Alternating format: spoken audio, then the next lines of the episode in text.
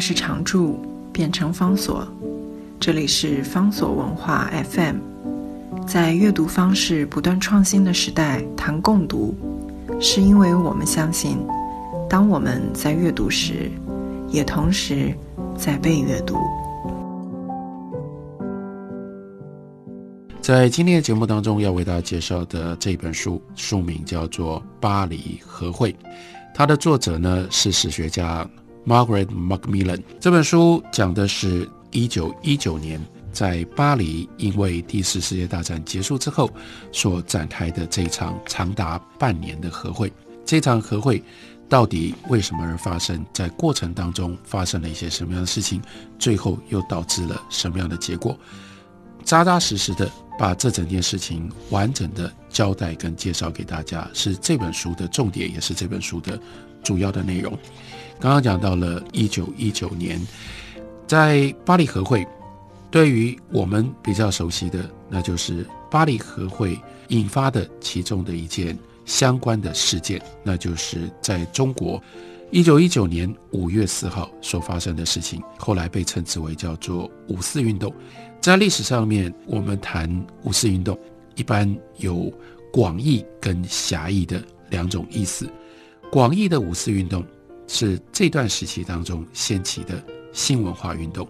讲到五四运动这个广义，我们想到的是胡适，想到的是陈独秀，想到的是《新青年》杂志，想到的是鲁迅等等这些人。另外，狭义的五四运动，那就指的是一九一九年五月四号。当时在北京所爆发的事件，什么样的事件呢？那是一个庞大的、快速自主集结的学生抗议的游行。为什么会有五月四号的学生抗议游行呢？针对的就是从巴黎传回到中国关于巴黎和会的最新的消息。什么样的消息呢？那就是原来德国在中国山东所占有的各种不同的利权，不会在战争结束之后，因为德国战败了。就还给中国，而是要把德国在山东的所有的利权交给战胜国，其中的一个战胜国交给日本。所以这件事情在北京掀起了轩然大波，有北京的大学生发难。接下来很快，燎原影响了全中国的这场活动。他的抗议的对象是当时主政的北洋政府，特别是聚焦在北洋政府派去参加。巴黎和会的几个代表，例如说曹汝霖、陆宗舆、张宗祥这几个人，所以狭义的这个五四运动发生在一九一九年的五月四号，强烈的打击了北洋政府的统治的合法性。而那个时代，一九一九年，中国是南北分裂的，北方有北洋政府，南方有革命党或者是后来国民党的政府，在这种情况底下。五四运动实质上大幅的提高了南方政府的地位，这为后来国民党能够在一九二六年到一九二八年用武力北伐统一中国这个发展种下了原因。这个狭义跟广义的五四运动又怎么样连接起来呢？为什么北京大学的学生的抗议的活动后来会变成新文化运动，把它连接起来？变成都用五四运动来称呼呢？那也就是在经历了大新闻、大骚动之后，新一代的青年，他们就更深刻地感受到中国的衰弱跟中国的危机。你不能够再躲避这个庞大的问题，这个问题对他们来说，当时真是令人痛苦的一个困扰，那就是没有了满清政府了。以前你认为，之所以中国积弱不振，是因为满清。现在满清被推翻了，而且呢，不只是满清被推翻了，帝制也已经终结了，没有皇帝了，包括袁世凯、红线复辟也都已经被推翻，都被消灭了。那为什么被寄以厚望，而且认为应该就是中国的解药，帮助中国可以强大的共和体制？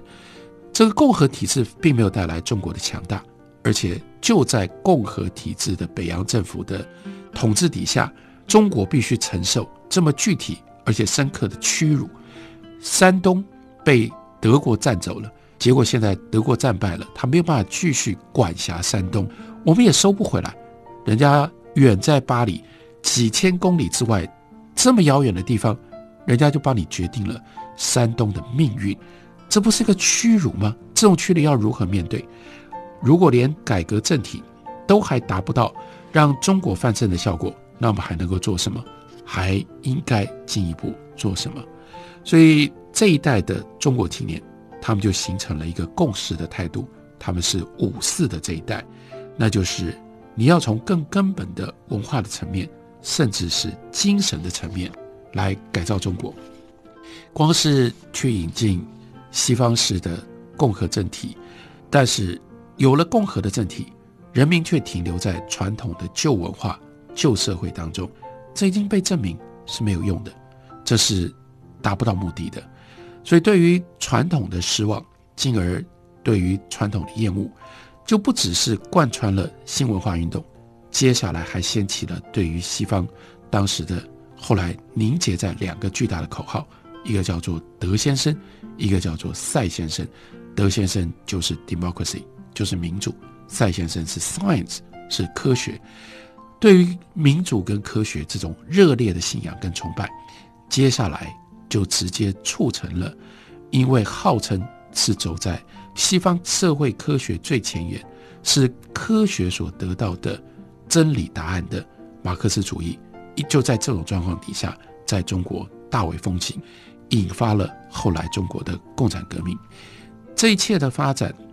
它有一部分是内在于当时中国集体跟现实情况的必然的因素，但是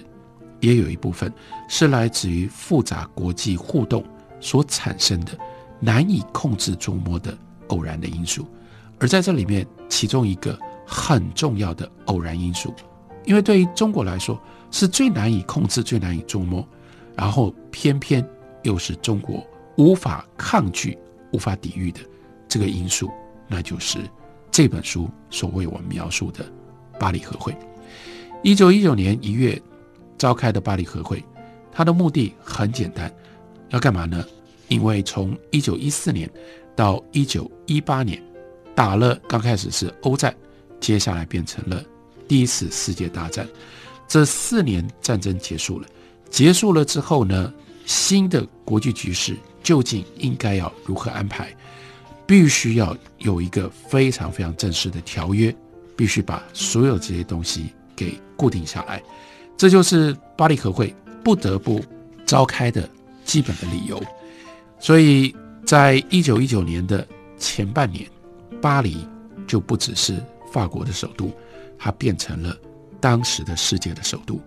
因为整个世界主要的头条新闻就是巴黎和会。你看到了这一年的五月。甚至连远在东方的中国，头条新闻都是被巴黎和会所引动，因为巴黎和会，所以造成了中国从北京乃至到后来蔓延到整个中国的大骚动。这个时候，世界上最具有权势的人，他们呢变成了和平的制造者，或者是和平的缔造者，他们都齐聚到巴黎来。巴黎和会，我们光是看这本书。他安排让我们看到的、了解，那就是，例如说，参与巴黎和会的有哪些人？参与巴黎和会开头很重要的一个人是当时的美国总统乌州威尔森。威尔森他要到欧洲来，到巴黎来开会。当然，另外一件事情，那是当时巴黎的主人法国的总理克里蒙说，另外一定要来到巴黎参与在这个和会的是英国的首相。劳合乔治，所以光是这三个国家是当时世界上面最重要的其中的三个国家，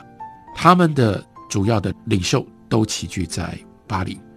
而且他们日复一日会面、提案、辩论、争吵，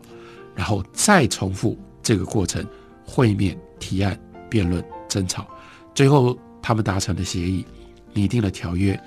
他们创立了新的国家，还有。创立了新的机构，这些人呢，他们一起用餐，一起去剧院。从一月到六月，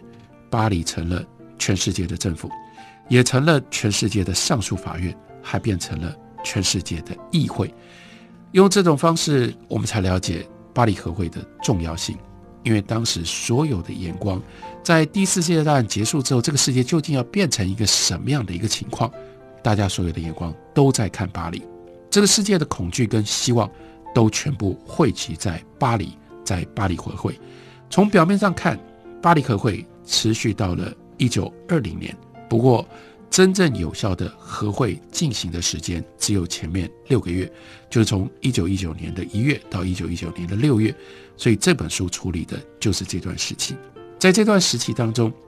人们做出了关键的决议，他们启动了一系列重要的事项。在这段时间当中，我们看到是人类历史前所未有的经验，甚至我们可以说，即使是后来又发生了第二次世界大战，二次世界大战之后又有要处理战争的这样的一种合约跟和会，可是正因为巴黎和会的存在。作为一个榜样或者作为一个示范，后来第二次世界大战就不可能再用巴黎和会的方式来处理了。所以这不只是空前，而且是后来也不会再有的一场特别的和会。这样一场特别的和会，值得我们借由 Macmillan 他的这本书来认识、来了解。